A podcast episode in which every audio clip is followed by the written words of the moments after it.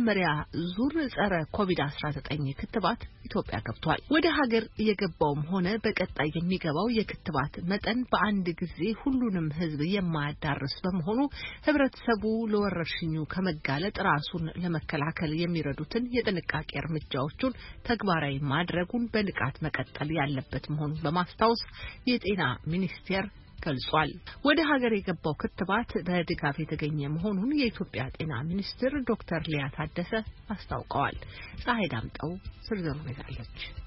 ትላንትና እሁድ የካቲት 28 2013 ዓ.ም ወደ ኢትዮጵያ የገባው የኮሮና ቫይረስ ክትባት መጠን 2 ሚሊዮን 200 ሺህ መሆኑን የጤና ሚኒስትር ዶክተር ሊያ ታደሰ ተናገሩ። ኢትዮጵያ ለመጀመሪያ ጊዜ የኮቪድ-19 ክትባትን መረከብ ስለቻለች ይሄ እንደ ሀገር ትልቅ ቀን ነው። ይሄ እንግዲህ በቀጣይ ከምንጠብቃቸው የኮቪድ-19 ክትባቶች የመጀመሪያው ዙር ሲሆን አስትራዜኔካ የሚባለው በቅርቡ በተለያዩ ሀገራት እየተሰራጨ ካለው ያለው ክትባት ነው ዛሬ የገባው። እንደሚታወቀው ይህ ዓለም አቀፍ ወረርሽኝ ከጀመረበት ሰዓት ጀምሮ በርካታ ሀገሮች በሚገርም ፍጥነት የክትባት ምርምርና የማምረትን ስራ በመጀመራቸው በአሁኑ ሰዓት በርካታ ክትባቶች በመጨረሻ ደረጃ በሚባል ምርምር ውስጥ ያሉና አሁን ደግሞ ጥቂት የማይባሉ ክትባቶች ደግሞ ሙሉ ምርምራቸውን ጨርሰው በየሀገሩ እየተሰጡ ይገኛሉ። ለክትባቱ የሚውለው ወጪ ለታዳጊ ሀገሮች ከባድ ነው ያሉት ሚኒስትሯ፣ ይህም ኮቫክስ በተባለው ለዚሁ ሲባል በተቋቋመው ፕሮግራም በኩል የተገኘ መሆኑን ይፋ አድርጓል።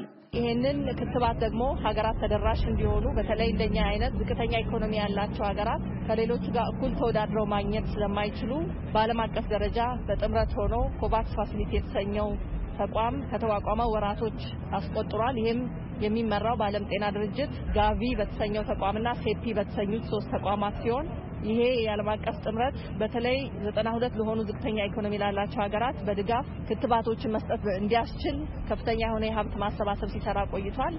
ለዛም ብዙ ሀገራት ለዛ ትልልቅ ገንዘብ በመስጠት ክትባቱ ለእነዚህ ሀገራት ተደራሽ እንዲሆን ከፍተኛ ስራ ሲሰራ በመቆየቱ ባለፉት ሳምንታት ለአፍሪካ ሀገራቶች መስጠት ተጀምሯል።